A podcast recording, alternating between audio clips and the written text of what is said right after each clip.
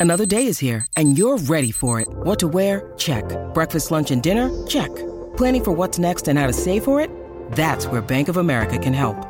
For your financial to-dos, Bank of America has experts ready to help get you closer to your goals. Get started at one of our local financial centers or 24-7 in our mobile banking app. Find a location near you at bankofamerica.com slash talk to us. What would you like the power to do? Mobile banking requires downloading the app and is only available for select devices. Message and data rates may apply. Bank of America and a member FDIC. This episode of the Chris Johnston Show is brought to you by Sports Interaction. Sports Interaction is your homegrown sports book where local takes on an entirely different meaning, focusing on the teams, games, and players that matter to you. Sports Interaction is on the ground, on top of local trends, and offering prop bets that you'd never even imagined existed. And now they're introducing the Locker Room, the first of its kind in Canada, a live watch party for the biggest games of the week. Sports Interaction, your homegrown sports book. Go to sportsinteraction.com slash SDPN to open an account and bet local. 19 plus, please play responsibly. If you have questions or concerns about your gambling or the gambling of someone close to you, please go to connexontario.com This episode of the Chris Johnston Show is brought to you by Factor. This holiday season, you might be looking for nutritious, convenient meals to keep you energized on jam packed days. Factor, America's number one ready to eat meal delivery service, can help you fuel up fast for breakfast, lunch, and dinner with chef prepared, dietitian approved, ready to eat meals delivered straight to your door. You'll save time, eat well, and stay on track with your healthy lifestyle while tackling all of your holiday to dos. If you're too busy with holiday plans to cook, but you want to make sure you're eating well, Factor will help you skip the extra trip to the grocery store and the chopping, the prepping, and the cleaning up too, while still getting the flavor and nutritional quality that you need. Factor's fresh, never frozen meals are ready in just two minutes. So all you have to do is heat up and enjoy. That seems pretty convenient to me. And when you're too busy running around to plan lunch, Factor has you covered with lunch to go. Effortless, wholesome meals like grain bowls, salad toppers. They're ready to eat when you're on the go and you don't need a microwave. No microwave required. That's pretty great. This November, get Factor and enjoy eating well without the hassle. Simply choose your meals and enjoy fresh, flavor packed meals delivered to your door, ready in just two minutes. No prep, no mess. All you have to do if you want a discount, head to factormeals.com slash Johnston50 and use code Johnston50 to get 50% off. That is a deal, ladies and gentlemen. That's code Johnston50 at factormeals.com slash Johnston50 to get 50% off. Uh, I know that some in our audience know the finer points of hockey. The Chris Johnston Show. We are your friends. The biggest stories, bringing you inside the game. What did you hear? Powered by Sports Interaction, your homegrown sports book. Always remember to bet local. Here's Chris with your host, Julian McKenzie. Part of the game. CJ, packed Monday for us. It's Ask CJ Day. We're going to get through some other stories. Jack Hughes and the injuries got going on uh, a latest development when it comes to the Chicago Blackhawks. But uh, I, before we get to any of that, we got to look at these Canadian teams. For a lot of them in this country, it is not going well. And that is uh, me putting it politely, to say the least. I wanted to do something fun with this. We can go through all these Canadian teams and use what I call the concernometer. I just need you to give me a number from one to five. One being, you know, everything's all calm and nice. Five to, and five would just be like, okay, hit the panic button. Rate the level of concern for each of these Canadian teams. We could discuss them as we get to them. So maybe we go from well, I mean, come on, to we can, or west to east. We don't have to. There's only one team that gets a one. Vancouver's the only place. If you're in Canada, you're feeling pretty damn good, and rightfully so with your team. Montreal. Well, They're after a pretty good start. They're competing. They're they're a lot better than they were last year. Yeah, and they have the lowest expectations of everybody too, right? So that that helps. I think that that what we're what we're going to view this through the context, the kaleidoscope as we go through this is going to be the fact that in at least two of the markets, Edmonton and Toronto, we were talking Stanley Cup hopes when the year started. Um, so the expectations are dialed up there. Yeah, you're right. Montreal, like I don't know if I give them a one, maybe a two. I don't. Maybe you're worried they're winning too many games if you're Montreal. I don't. I don't know where we're all at with the the, the tank uh, and and the Canadiens fan base, but um, Vancouver is the only place that's really that it's the happiest place on earth right now in Canada. I gotta say. Hey, by the way, for those who want to know more about where the Canadiens might actually be at, I recommend uh, the latest episode of the uh, Basu and Godin Notebook, uh, which is available uh, on the SDPN network. They have a little bit more insight on how the Canadiens start has been and how that might play out in terms of their rebuilding efforts. But uh, yeah, I feel like the concernometer, it, the numbers are going to be a lot higher for some of the other teams uh, that we didn't mention off the hop. But we should at least, you know, mention the fact Montreal, you know what, they're off to a good start. Vancouver, you have to give them props as well. The fact that Rick Tocchet has put them in that position is really great. But Edmonton, Toronto, Ottawa, yeah, we're we're definitely going to be talking about those teams in this segment. Yeah, it's uh, it's it's been chaos in Canada. Let's call it. I mean, not not the most even keel fan bases that in a good year or in a good moment, but I think that there's been reason for concern through three weeks of the season in a lot of those places. Okay, let's start with a team that is very much on fire, not for the right reasons, but just because of all the the stuff we've seen over the last little week right now. Let's start with the Ottawa Senators. Uh, we'll get to the Leafs like right after, but the Ottawa Senators, we, we've listed off all of the things that have gone wrong for them up until this point: the Shane Pinto suspension, the loss of the first round pick, Pierre Dorion losing his job, and then you go through the weekend where they lose to Tampa Bay and Brady Tkachuk goes off. Like Brady Tkachuk, I mean, look, I love it when when athletes go off, and I have my thoughts on on Brady Tkachuk and, and what he said. But just to to refresh everyone's memory, uh, the fans were very upset during the game. They're calling for DJ Smith to get fired, and then Brady Tkachuk to the media. I'll read off some of the quote here. It's frustrating, and whenever you don't win, it's frustrating. It's frustrating. You're going to hear that word a lot the negativity from the outside, the constant booing and the bullshit. I said bullshit. We're allowed to say it on the show, I guess. Kind of from the crowd tonight. I understand that they're a passionate fan base and I understand that they love it. But when you face adversity, you don't turn your back on the guys out there. We're playing hard. I know it's frustrating right now. It's not like we're giving up out there. We're fighting to the very end. To be honest, that was very frustrating tonight. Give me a number through one through five. Concern for the Ottawa Senators. I'll go with a three for Ottawa. So not that's low. No, if you look at it, they're not that far behind. Like they're at the bottom of the conference, but the East is far more packed together than the West. You don't have a lot of separation there from from teams looking to make the playoffs. I, I know that it has not gone well and, and obviously some frustration boiling over. As a rule, by the way, I would say to any athlete, there's no upside ever to going after the fans. Even if you're in the right, you can never win that publicly. But if there's someone who could get away with it, I think Brady Tkachuk is that. We we know what an emotional guy is. Great leader for that team. I think the fans won't take that too personally. Um, you know, I think it was maybe a, a, a line in the sand kind of moment for that team, and so I don't I don't hate the approach there. And, and obviously, I don't even know that it was targeted. I think he was just you know expressing frustration after the loss on Saturday.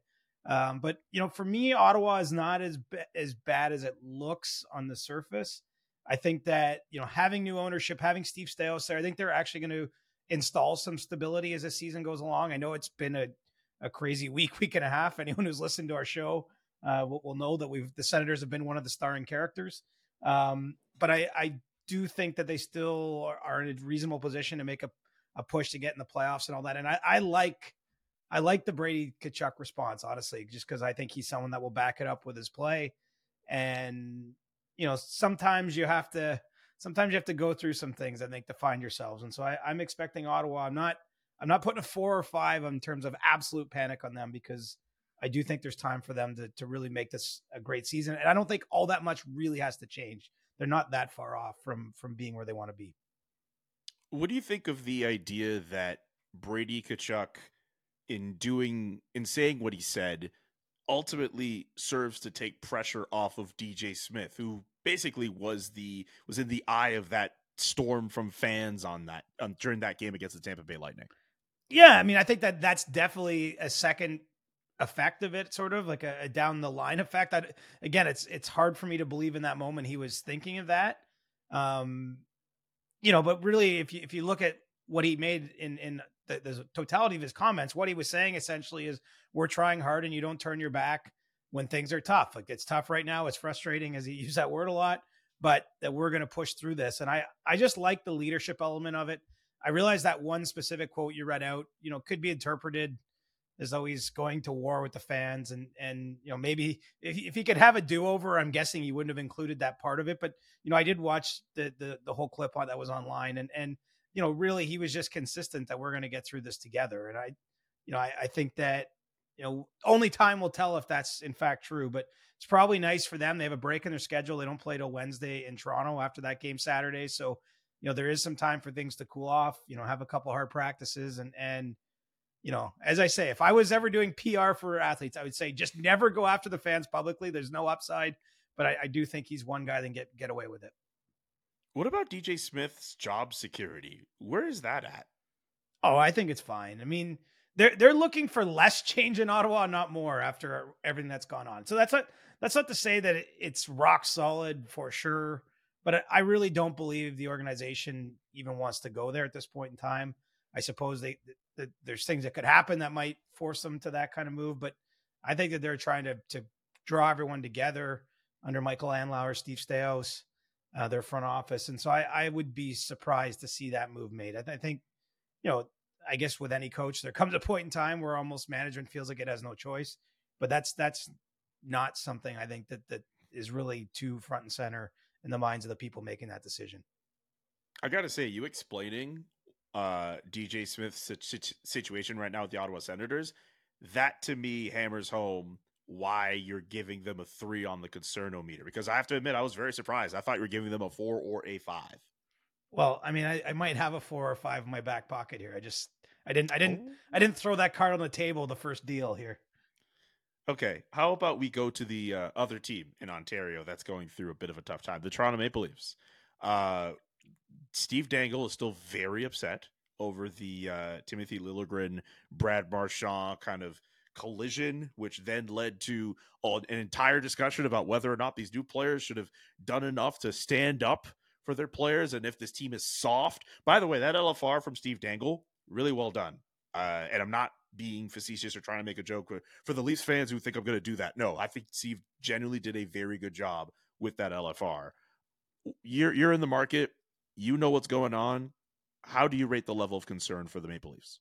Well, I mean, look, it's not just Steve. I mean, the Leafs themselves had a meeting to discuss the lack of reaction to the Marchand Liljegren thing. And so, and I say this with respect to Steve, but this isn't just a sort of a storyline driven through the fan base or the media. This is something internally that they've, you know, felt the need to address. So this is, it has not gone well in Toronto. I'm still going to give them a three though. And there's a couple reasons for that. I mean, look, you've got Auston Matthews with 11 goals in 11 games as we're recording this. Uh, William Nylander is a point in all 11 games. Tavares, Marner, both off to pretty strong starts. I mean, we, we know that that that core of forwards when they're at their best is enough to drag this team on their own to like 110 point season. I mean, they, they've they've cleared that hurdle the last couple of years when when they've had those guys. And so, you know, I'm not here to say that everything's going great because that would be ignoring a lot of the evidence in front of us.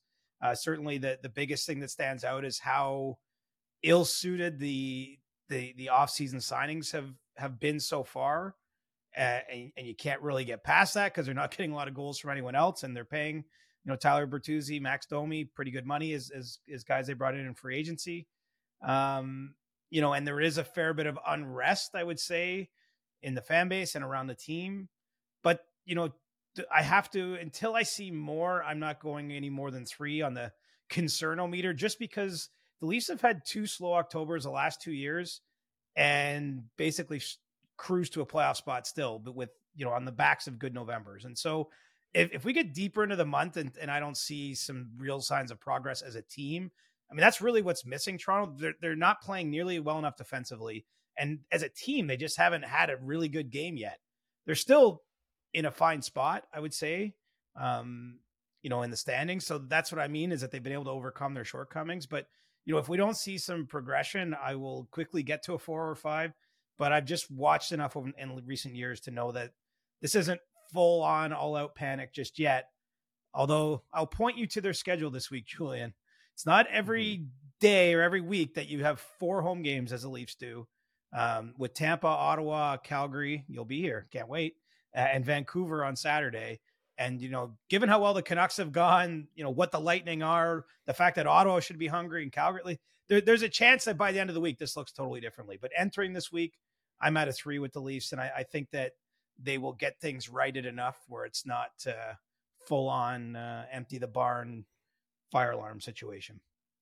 What about Sheldon Keefe and all of this? I feel like for almost every market that we're going to have some measure of concern for, the next question to ask is what about their head coach and their future? I, you know, I suppose it's a fair question. He just signed a contract extension and went through a long summer with Brad Treliving, his new boss, in terms of before he even was assured that he'd be back. So, you know, I think it's a little premature to to go far too far down that road. But, you know, in any market where the expectation is to to challenge for the Stanley Cup, there's always the possibility that you get far enough off course that you get to a point where that decision has to be made. I I, I don't think we're anywhere near that in Toronto.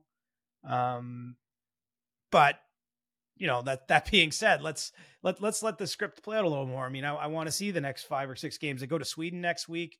Like this, this could either be a great time of it all comes together, or it could be wow, the Leafs are playing a lot of big games in terms of like nationally televised games, Hall of Fame weekend this weekend. Then they go to Sweden, big feature marquee NHL matchups. And if, if things are going poorly, there's going to be a lot of reporters in there with flashlights asking questions and wanting to interview the witnesses. So um, you know, I do think these next two weeks are are fairly critical in Toronto, just in terms of maybe just calming things a little bit.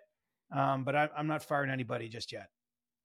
Okay. I know we touched off on Montreal very quickly and and their start's been going really well. They're getting some good performances from some of their players, like uh, Alex Newhook as an example. But there has still been some concern over Juraj Slafkovsky, the number one overall pick uh, from the 2022 NHL entry draft. I know he got put up on the top line the other day with Cole Caufield and, and Nick Suzuki. Uh, does does Juraj Slafkovsky's play and and his development to this point? Are you concerned about that at all? Does that affect your number for the Montreal Canadiens?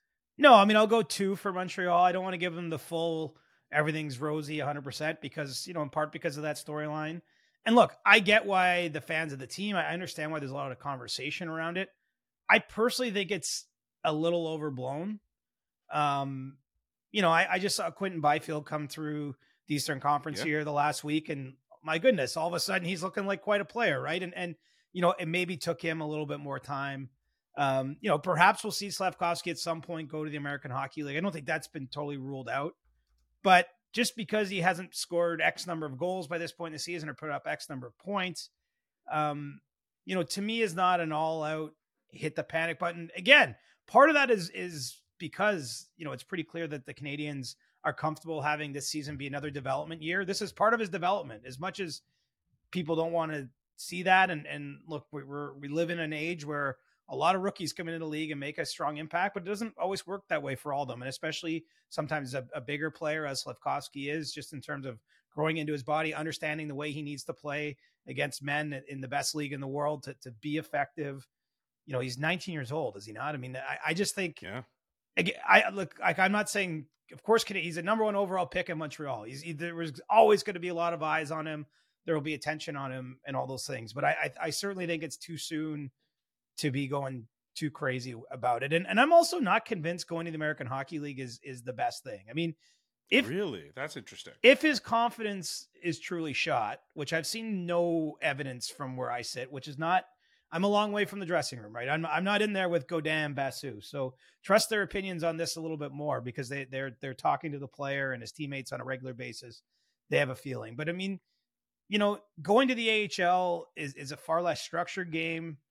Um, you know, in his case, it's still in Laval, right? It's not as though he gets out of the market, right? He doesn't get totally away from people watching every game, commenting on how he's playing, writing stories about him, all those things. Um, you know, as I say, I'm, I'm, not saying I'm not convinced it's the wrong move, but I, it seems like there there was a sentiment out there that it's 100 percent the right play to have, and I I'm just not fully there myself. I, I think that first of all, he scored Saturday night in St. Louis, uh, so that maybe will calm things down. I think a, a, lot of the reason that this you know sprung up is that they played Logan Cooley this week for a game in Arizona, and Cooley, of course, was the third overall pick in 2022 two picks behind uh, Slafkovsky. And so there's natural that you're going to compare those players. Like I get it and Cooley's maybe a smaller, skilled guy, and, and he certainly has put up points in Arizona uh, to, to start the season. And full credit to him. But you know, we're talking about different players who I think at their best will do will play the game quite differently. And and there's not one path to success if we know that in following athletes. So I would I I'm not that rattled about this, and and I do think in general the a lot's going right in Montreal because no one's expecting them to to win, and they've they've won a little bit more than maybe even they thought they would in the first few weeks. I know this next question I'm about to ask you is super random, but once you figure out what the answer is, you'll understand why it is. Without looking, who leads the Carolina Hurricanes in points right now? Jesperi Kotkaniemi.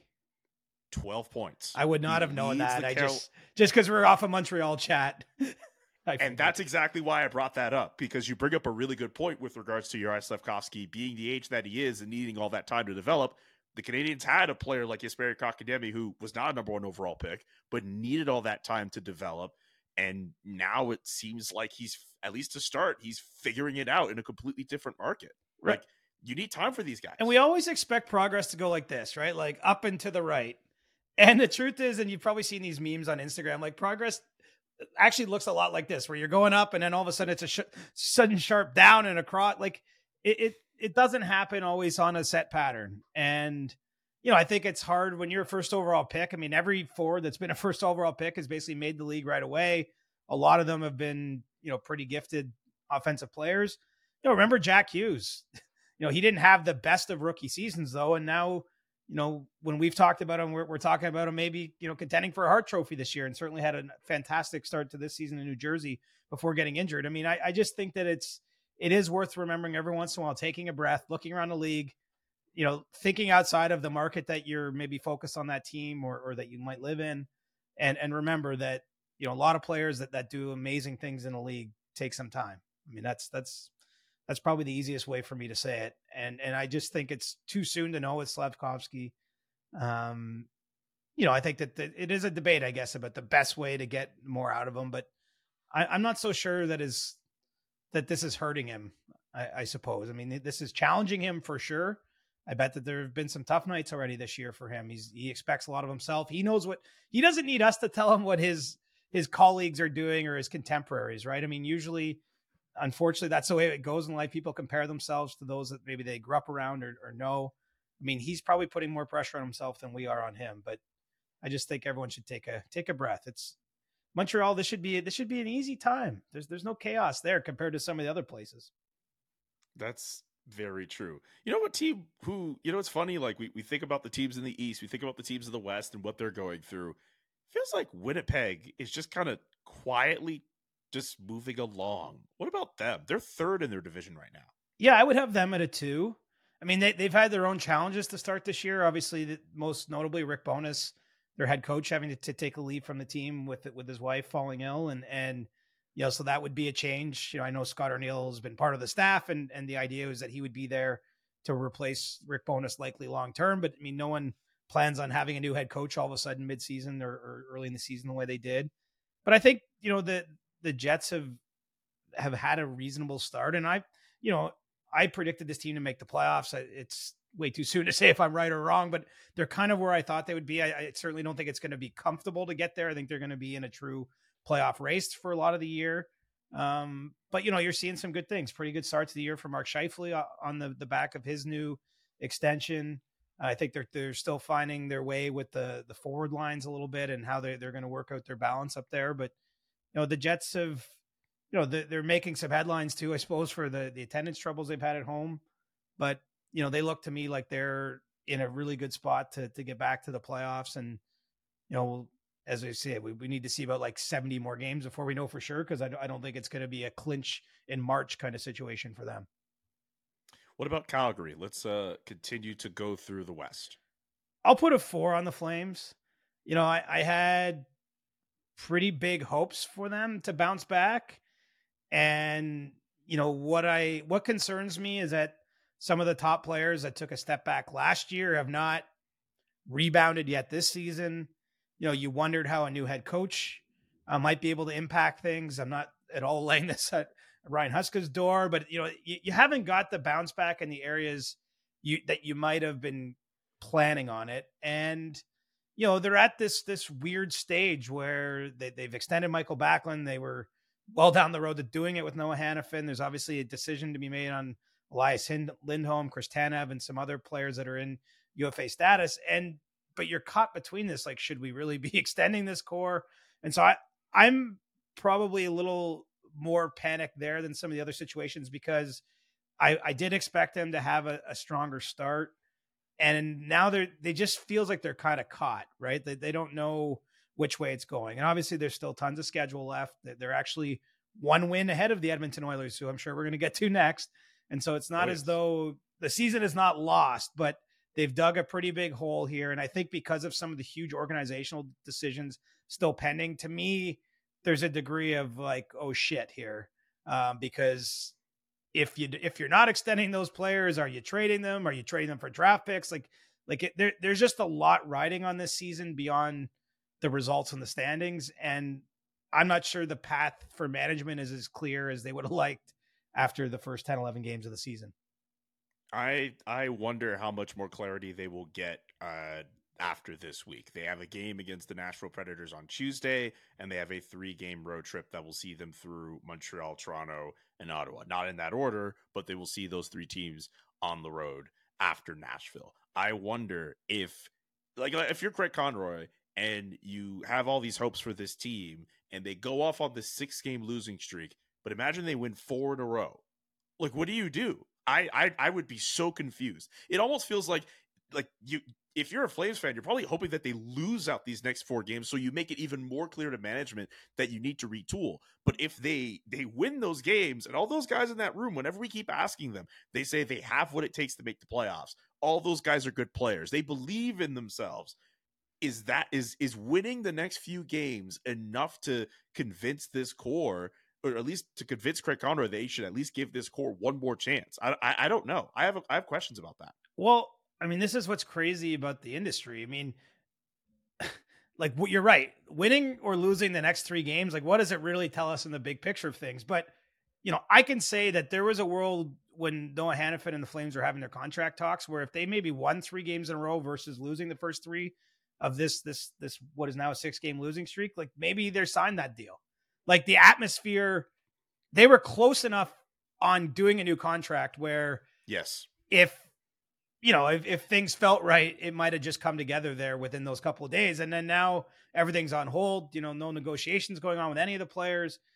It's it's tough. I think that's why ideally, I suppose you want to deal with this in the off season. I know that's maybe pie in the sky, perfect world, hindsight kind of talk, but it this it does get challenging in the year because not every team, like very few teams are ever San Jose, right? Like it's so apparent what the Sharks are, what they have been all like. No, there's no surprises there, but a lot of teams win a couple, lose a couple. It's hard to make those decisions on the fly. And and you know, arguably too, if they decide to go into more of a rebuilding type direction, maybe doing it during the season isn't ideal either. So I'm I'm I'm sounding a pretty high panic alarm in Calgary just because I, there's so much more than just hey, did they make the playoffs or not? That you know, lingering on on the results and how the team moves forward.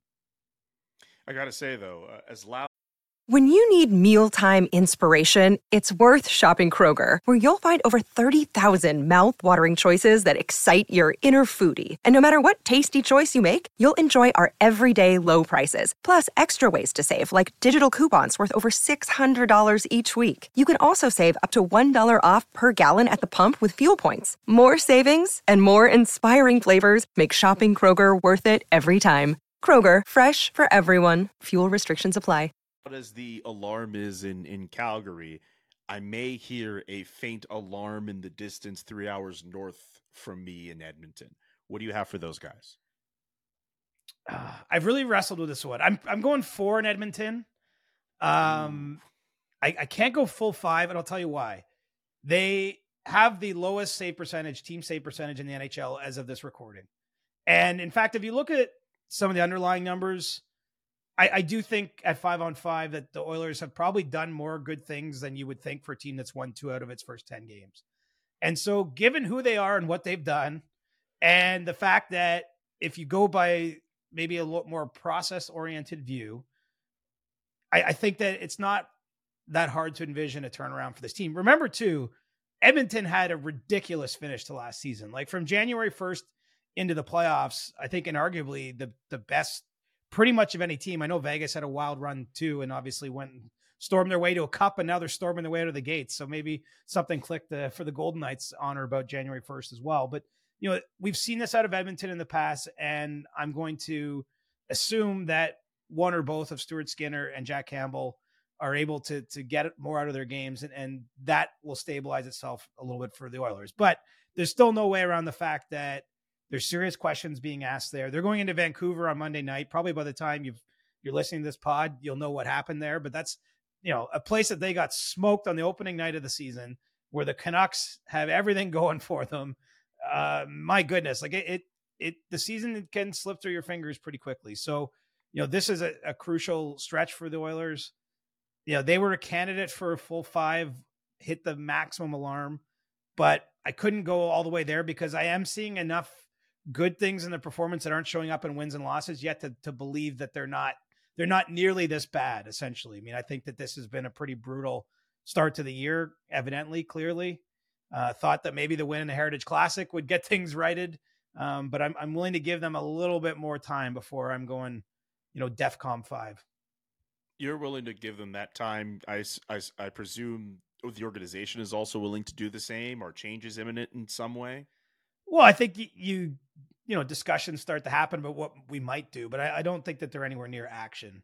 And you know, they're like a lot of teams. If we had done this exercise for pretty much all these teams, I tell you, not a lot of cap space. So there's not a lot they can do that way. I mean, at you know, one point, remember they signed Sam Gagner here. They they send Adam Erne down to the minors. Like you're you're making moves on your fourth line essentially because that's that's sort of what the cap allows you to do with your depth players. And and good on Gagner had two goals in his first game back in the NHL.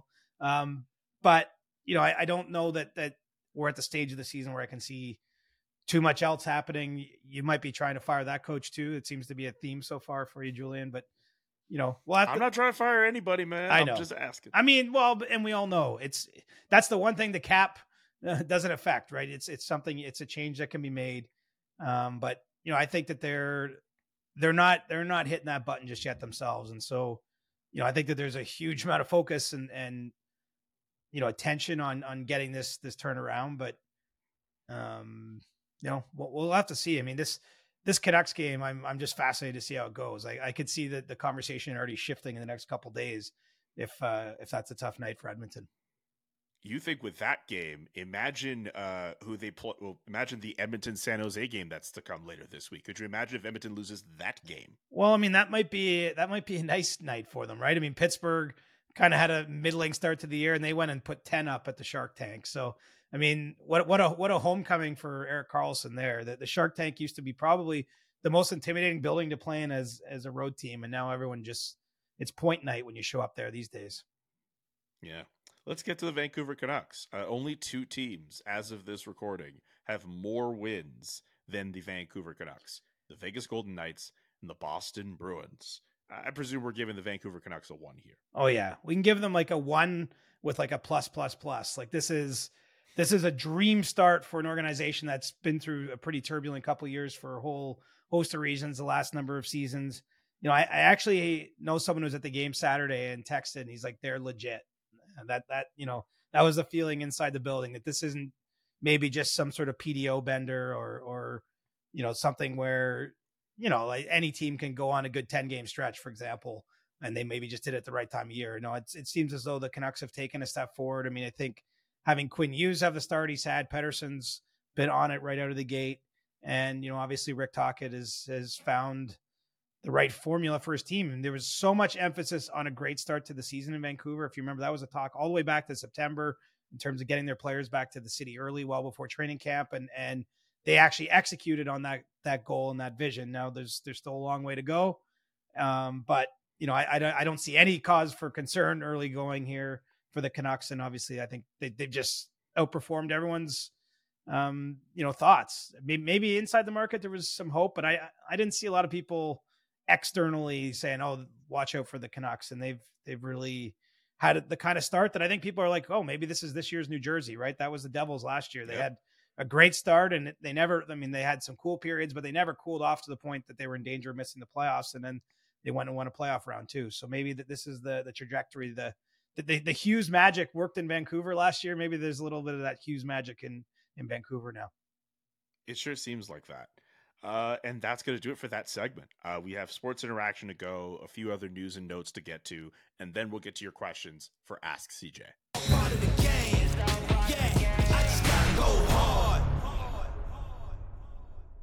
Welcome to You Can Bet That. Remember to hit up sportsinteraction.com slash SDPN for all of your gaming needs. CJ, will the San Jose Sharks break the record for most winless games to start a season? The current record is at 15 games. The New York Rangers of 1943 1944 have that record. And on the Sports Interaction website, if you think that'll happen, uh, odds are 8.25 to 1. Uh, CJ, what say you? So it's a straight yes or no kind of proposition. Is that what we're on here? Yeah, you could say yes, essentially, and it's at 825 to 1, or you could just not bet. Wow, we'll th- this is the hard one for me because what about the start makes you think they're due for a victory, right? I mean, look at the goals for, goals against in San Jose. I mean, they haven't just lost 11 in a row. They have thoroughly had their their butts handed to them in these games and it's trending in the wrong direction even over the weekend with a couple games against Vancouver and Pittsburgh where they, they gave up 10 goals in each of those games on home ice. Um, so it's hard to imagine what would compel me to think they're going to to mix in a victory here, especially looking at their their current schedule. And so, I mean, when you couple in the odds with the way things are trending, you know, I I actually think they could do this. Um, you know, is that is that nuts? I don't know. I mean, to to predict a team to lose 16 in a row to start a year, though, Julian, like that's that's almost a quarter of the season. Yeah, I, I mean, it's not looking too good for them right now. We know San, we know uh, Vancouver. Sorry, not Vancouver. We know Edmonton's in their uh, schedule later on this week. That could be a good time for the Oilers to get back in it, but I don't know, man. I might actually take this. I actually think they might do. This could be the worst team since the Capitals of the seventies of the seventies when they had that god awful year where I think they only had eight wins. My personal name, barometer so. for worst team because I wasn't around for that Capitals team is is the Thrashers. The mm. the Thrashers had a pretty putrid season in there. Um, yeah, I mean if you're in that, I know the Sabres had a couple tough years, but uh, it's yeah, it's not looking good in San Jose. Whether they win one no. of the next five or not sportsinteraction.com slash SDPN for all the best odds before game, in game, and the best props. sportsinteraction.com slash SDPN. This episode of The Chris Johnston Show is brought to you by SeatGeek. With over 28 million downloads, SeatGeek is the number one rated ticketing app. There are more than 70,000 events every single day on SeatGeek, including concerts, sports, festivals, and more. With the NFL and NHL seasons in full swing, the NBA is also up as well. SeatGeek has your tickets to every game. Plus, you got artists like Travis Scott and Zach Bryan on tour. You got to check out SeatGeek. They put all the tickets across the web in one place to make sure you're getting a good deal. Each ticket is rated on a scale of 1 to 10. All you have to do is look out for the green dots. Green means good, red means bad. And every ticket is backed by their buyer guarantee. And SeatGeek is the only site that lets you return your ticket ahead of the event with swaps. By the way, if you're trying to get a discount, use the code Johnston for $20 off tickets at SeatGeek. That's $20 off your first purchase with promo code Johnston. Make sure you click the link in the description to download the app. This episode of the Chris Johnston Show is brought to you by Factor. This holiday season, you might be looking for nutritious, convenient meals to keep you energized on jam packed days. Factor, America's number one ready to eat meal delivery service, can help you fuel up fast for breakfast, lunch, and dinner with chef prepared, dietitian approved, ready to eat meals delivered straight to your door. You'll save time, eat well, and stay on track with your healthy lifestyle while tackling all of your holiday to dos. If you're too busy with holiday plans to cook, but you want to make sure you're eating well, Factor will help you skip the extra trip to the grocery store and the chopping, the prepping, and the cleaning up too, while still getting the flavor and nutritional quality that you need. Factor's fresh, never frozen meals are ready in just two minutes. So all you have to do is heat up and enjoy. That seems pretty convenient to me. And when you're too busy running around to plan lunch, Factor has you covered with lunch to go effortless, wholesome meals like grain bowls, salad toppers. They're ready to eat when you're on the go and you don't need a microwave. No microwave required. That's pretty great. This November, get Factor and enjoy eating well without the hassle. Simply choose your meals and enjoy fresh, flavor packed meals delivered to your door, ready in just two minutes. No prep, no mess. All you have to do if you want a discount head to factormeals.com slash johnston50 and use code johnston50 to get 50% off that is a deal ladies and gentlemen that's code johnston50 at factormeals.com slash Johnston50 to get 50% off. Earlier on Monday, we saw that uh, the Canes put out a statement saying that Frederik Andersen is dealing with a medical issue and undergoing evaluations. And Yaroslav Halak is actually with the team now as a free agent tryout.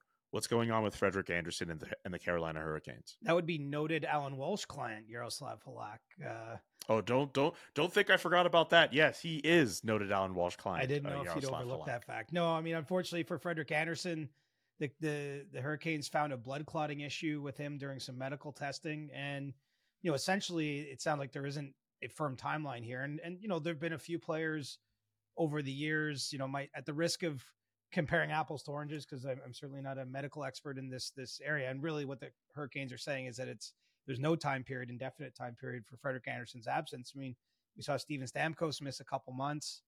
Um, you know, there's there's been some others, and so you know, absent uh, some speculation here, I think it's fair to to think that you know it might take some time for Frederik Andersen to get back to a, to a position where he's healthy enough to play, and so you know, we'll see uh, how how the tryout goes, so to speak, with Halak, and and if you know he's a goaltender they they bring in in the meantime, or you know they've also got uh, Kochetkov too, uh, who's been down in the American Hockey League in Syracuse, but but you know they they do have other options um, in that position. So you know, I wish Freddie well. Uh, not not a a great situation, and obviously something that's concerning. But the good news is the Hurricanes did say that they expect them to make a full and healthy recovery. Antti Raanta is still in the fold for Carolina as well, isn't he? A lot of a lot of goalies there, a lot of goalies. I mean, they, have been sort of a three headed situation. Um, you know, and keep in mind, Kochetkov signed a, an actual extension where he's making decent NHL money. You know, he's still exempt from waivers, so they've been using that to their advantage by, um, you know, shifting him to to the AHL and and you know been, been able to bring him up and down to start NHL games. But um, you know, I, we'll see how it works out with Halak. Maybe they, they keep Kochetkov in the AHL if, if they're comfortable going with Raanta Halak as a tandem, or you know, depending on what they see there, I, I suppose there's there's other options too. Okay, and one final news and note before we get to ask CJ. Uh, news coming out over the weekend that a second player, uh, known as a Black Ace, they're no, they're known as a John Doe in the lawsuit. They filed that suit against the Chicago Blackhawks uh, for failing to act during the 2010 playoffs when informed of sexual assault allegations from former video coach Brad Aldrich. Uh, in the lawsuit, it is alleged uh, that uh, Aldrich groomed, harassed, threatened, and assaulted the player who was identified previously in the Jenner and Block report as Black Ace One. You remember the report that came out initially uh, when these allegations first surfaced. We know Kyle Beach uh, was was was involved was unfortunately a victim in all of this, and now a second person has come forward. CJ, obviously, this is just a really terrible story. Uh, we've talked about uh, Kyle Beach on this podcast, and now to see a second player come out, it's just you have to give your head a shake with this with this story and the fact that uh, we're still at this point where we're not going to forget this. this and we shouldn't forget this and we should continue to talk about this it's just just every time I think about the story, and now that we have this added wrinkle to this as well, uh, it I feel sick thinking about this. Yeah, I mean, it's it's a tough one. I mean, because this person was part of the Jenner and Block report, you know, the, the allegations themselves have kind of been out there. I mean, a lot of I read through the 27 page complaint that that his his lawyers put out on Monday, and and a lot of them are citing what what was said during that that report. Um, you know, it's it's really that this person's come forward and, and is talking about some of the the trauma that that he's experienced um, over the years since this, some of the pain and suffering and and um, loss of self esteem. You know, names a number of, of things in there, and and you know we'll just have to see where it goes. I mean, this it could potentially, I suppose, be settled the way the Kyle Beach matter was uh, with Chicago, or maybe it will reach its way to court. But you know, it's I think for for the so much has changed since then in the sense that, you know, obviously the management and, and coach Joel Quenneville uh, were both, you know, Al MacIsaac was taken out of his position. Stan Bowman with, with Chicago back at when the, the beach matter came to a head a couple years ago and, and Joel Quenneville hasn't coached in the league since then. So I don't know that, that there's anything more than what's already been done behind the scenes to happen, but you know, we'll, we'll have to see if this individual is ends up being compensated essentially for, um, you know the, the, the things that are alleged to have happened here. Does this lawsuit affect any potential timeline for Joel Quenneville or uh, Stan Bowman to return to the NHL? We know they're actively trying to do so. Does that push them back a little bit more on that front? How do you see it? I think it's murkier for sure. I mean, I, I don't know what the timeline was. You know, Gary Bettman has has never committed to a timeline. You know, when he's been asked about this publicly, he's, he's sort of said something to the effect that, that neither are eligible to work now in the league. We we know that both Quenneville and Bowman were in a meeting in Chicago that had all the league's GMs and, and head coaches in it, in which they shared their experiences, what they've learned. Um, you know, and that was thought to be part of a process to eventually return to the game. Um, but you know, I don't know what the timeline was, so it's hard to handicap if it's going to get any worse as a result of this. But I, I can't imagine it, you know, putting the league of a mind uh, where they feel they they need to, you know, act in an expedited way. And so, you know, I, I think that just say it muddies the waters, but uh, you know, it's it's hard to get a read on when exactly either of these these gentlemen were were going to be in a position to return anyway. And so, this certainly brings some of the the negative things that happened back in 2010 back into the public consciousness. Okay, and we'll continue to follow that story as it uh, goes on. Bit of a uh, switch here, but it's time for Ask CJ, where we take in your questions, whether through Twitter, whether through Discord as well. It's a good way for us to end off the Monday show. We get to pick CJ's brain about whether it's hockey stuff, food stuff, anything, anything. A lot of a lot of hockey questions this week, but uh, right. if there's a fun one, I'll try to add in. I'll I'll, I'll definitely put that in for you. I feel like you kind of answered this first one, but I'll still ask it anyway. From Red Shark Pack, finish this sentence. This year's Sharks are the worst team since blank. Since the Thrashers existed. It's not a Thrasher slander today. I don't want the Atlanta Thrashers Twitter account to get at us for that. It was it was a tough go there. A, a lot of good things came through Atlanta. Some good players and actually some people I like that work for that organization that I got to know well. But that organization, there was a weird building they played in. I don't know if you're ever in that building, Phillips Arena at the time. Never been there. One side was all boxes, so like you didn't really have fans fully in the arena. You know, obviously as an organization, they lost a lot more than they won, and they ultimately had an ownership group that abandoned ship. So it was it was a tough run down there, and they they certainly had a, a tough first season too. For traveling media going to Atlanta, would they go to Magic City? I actually I've been to Atlanta and I don't know what Magic City is, so I, I can answer that I was never going to Magic City. Okay. Well, you know what? For those who know what Magic City is, keep it to yourself. If you don't know what it is, Google exists. I just I was just curious. Okay. Anyway, no, I could kind of guess what you're getting at now, but I didn't. I didn't know. I don't know. Honestly, the, the arena was downtown. I think that was part of the problem.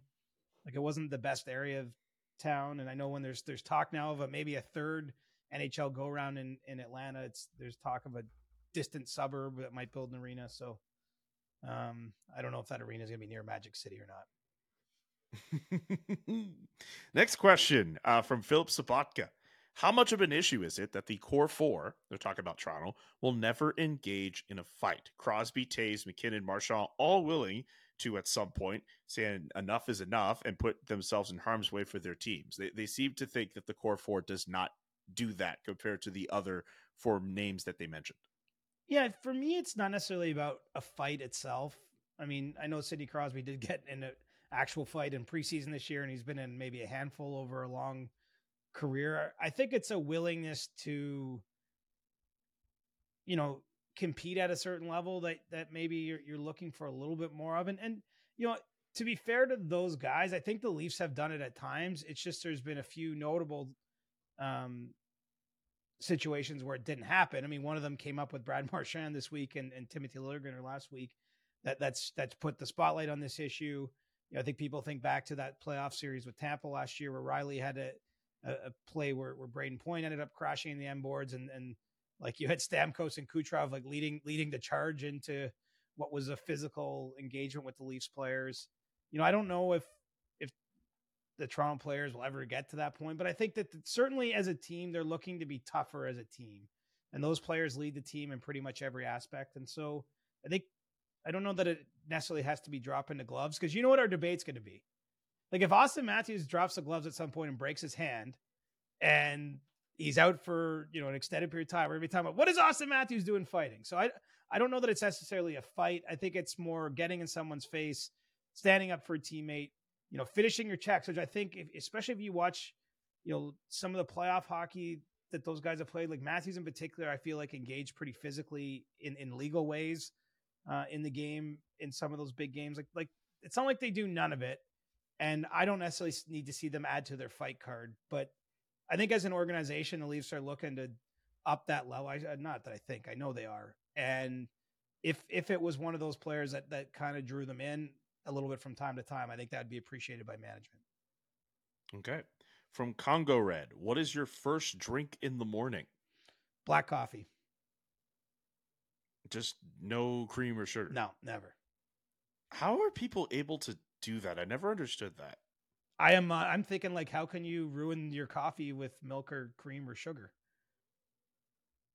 Hey, different strokes for different yeah, folks. I it's guess. funny. I My mom know. used It's to drink her coffee black, and I wasn't always a coffee drinker. But once I ki- kind of maybe started at some point in my early 20s, I just took it black because that's so, almost what I'd seen, and uh, I really like it that way. So I, I will rarely ever put anything in a coffee. So it's it's a black coffee or a water first thing in the morning. Yeah, I, I guess I'm more water than anything else. I, I'm not a big coffee aficionado, so I don't really have any stake in this race. Uh, Producer Drew seems to be in agreement with you. Black coffee is is what he prefers. It's because producer Drew's got some good takes all of a sudden. I've come to appreciate his takes since he's been producing our show for the last couple weeks, and I start to see some of the, the things he said. I'm just gonna get to the next question before you get yourself in trouble, man. This you don't need to do that. You don't need to do that. This is this is a bit nuts. From Mike M, what's your favorite all time? What's your all time favorite goal song, and why is it the Brass Bonanza? I mean, the Brass The Bonanza was pretty song. good in its day, and I remember it from like the video games. Was it the Sega game? I think had it when I was a kid. Dun, dun, dun, You're asking me. I never played on a Sega Genesis. Um, I have to say the the Chelsea dagger was pretty good when Chicago brought that in. Like for the era to go with that song and it, you know the team was good. I I found that one to be good. I like the Bruins goal song like the mm, like they just sort of there's Yeah. I I love I got to say the game ops at a Bruins game for me is like I love it. It's it, it you, you know when you're there as a visitor, put it that way. There's just like they they really create a certain atmosphere. Feels like a little bit edgy in a good way. I think if you were a fan of that team, like it's it's a big party. Like I I, I like what the Bruins got going on. I'm sure I'm missing some other good ones, but those are the ones I remember. I kind of like the, the the train in LA too. The the high high pitch like ding. I can't I don't can't really Oh, that's cool. mimic that. But I think ones that like think about it. So many goal songs, you know, especially when you're traveling around, like you don't even think about them. Uh, but the ones that are memorable are the ones I just mentioned. I also don't mind the Dallas Stars one too. The, the Pan, Yeah, I, I don't the mind. Pantera, Dallas Stars, Stars! Dallas Dallas Stars. Stars. I don't mind that either. So there's there's lots of good ones to choose from. Uh, I will give uh, hat tips to Seattle. Uh, they have a really good one, and uh, Detroit has a new one. They made it um, Eminem without me. I I, I like theirs. Ah. Those are two teams I will I will big up. Believe it or not, Seattle is now the only building I've never been into to see a game. So Man, I haven't, I uh, got to get to a game, man. I'm heading there in next month for some meetings, but uh, I'll get to a game probably when I'm there, hopefully. So you've been to Mullet Arena. Okay, I haven't been there, but I've been to Arizona for games. I have not been Yes. into Mullet Arena either. I'm not really counting that. Like that feels. I went to Glendale a whole bunch. I've seen the Coyotes play live a bunch. I would go to Mullet. I'm just not making a special trip there. That's all I'm saying. Uh, one final one for you from uh, Grim Reaper. Likely a foolish question, but with many rookies hitting 10 games played and activating the first year of their contract, I was wondering how their pay works up until then. Are they playing the first nine games for free? Are they being paid their contract wages as normal? Curious how that works. No, every NHL player essentially gets paid for each day on the NHL roster. So this year it's 192, and this is the regular season. So it's 192 day regular season. So if if you want to have fun, or I don't know if you find this fun, go divide any player's salary by 192 and you can figure out what he gets paid for that day. That's obviously before taxes and agents fees and all that other stuff. Um, and so the same would be true for, you know, a rookie player. I mean, the, the, the players that have been around so far are probably rough math. I can't remember what the first day of the season was. Was it October 10th? I mean, they're at about 27 days pay right now. So, you know, that's a couple hundred grand for them. Um, and that's that's basically how it works. And then you know the same as if you're if you go between the NHL and the AHL, and obviously when it comes to those players that are in the ten game window, you know like Fraser Minten who was in Toronto who got sent back to Kamloops, you know he stops being paid the day the Leafs sent him off the roster. So uh, not only did Fraser Minten get to play a few NHL games and travel around first class with the Leafs, he also would have made uh, you know decent coin, especially for someone his age, before getting back to the WHL there a few weeks ago. That's pretty good. Pretty good. Uh, great questions from everybody on Discord. Who makes the most in the league Twitter. right now? Do you know? Just of of anybody? Like, what's the? Is it I'm not talking about cap it because like salary's different, right? no? um, like actual like money. Is it? But let's just say for terms of- fun, if someone's making 12 million in straight salary with no bonuses, that means that they're earning 62,500 a day this season. who? Now I need to know who is making the most money.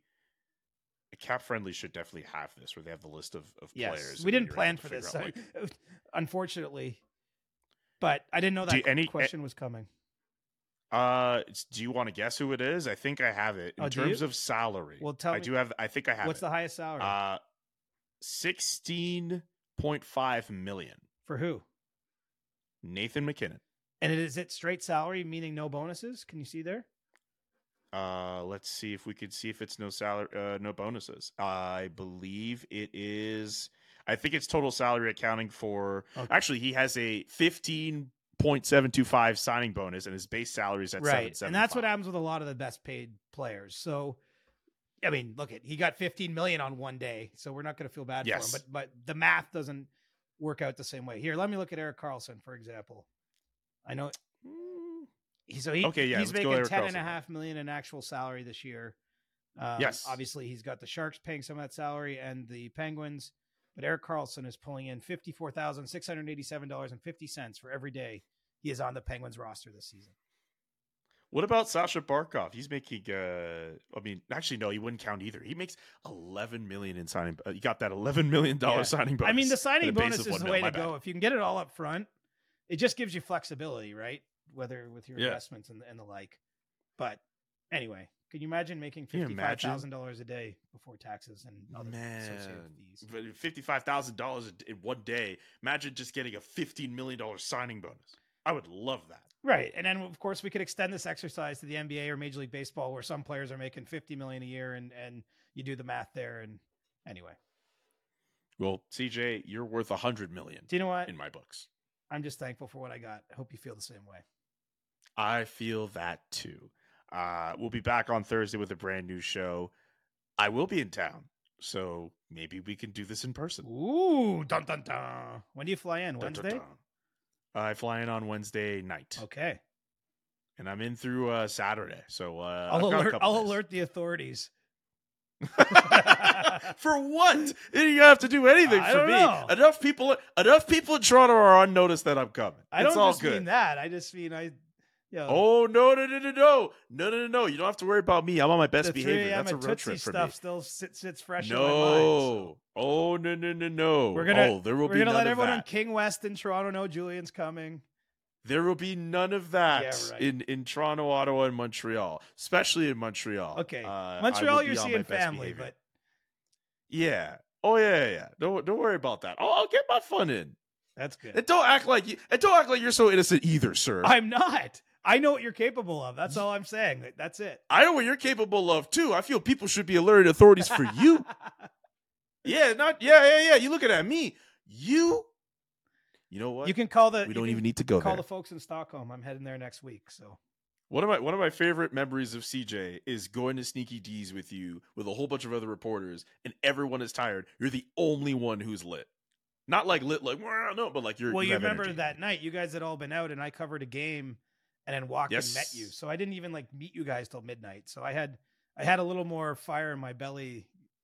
I think some people were on the way down and I was on the way up still. You know what I mean? You were on the way up. Yeah. You were the only person up. Everybody else was just like, man, like I'm tired. Like you were up. There was a lot of cool people in that room too. Anyway, that's for a future episode of when we delve into fun stories on the road. Uh, CJ, we'll be back on Thursday. Uh, thanks so much for tuning in, everybody. For CJ, I'm Julian. So long. Peace. The Chris Johnston Show. Powered by Sports Interaction, your homegrown sportsbook. Always remember to bet local. Inside the game twice a week. Follow Chris on Twitter at Reporter Chris. And follow Julian McKenzie at JK McKenzie. The Chris Johnston Show.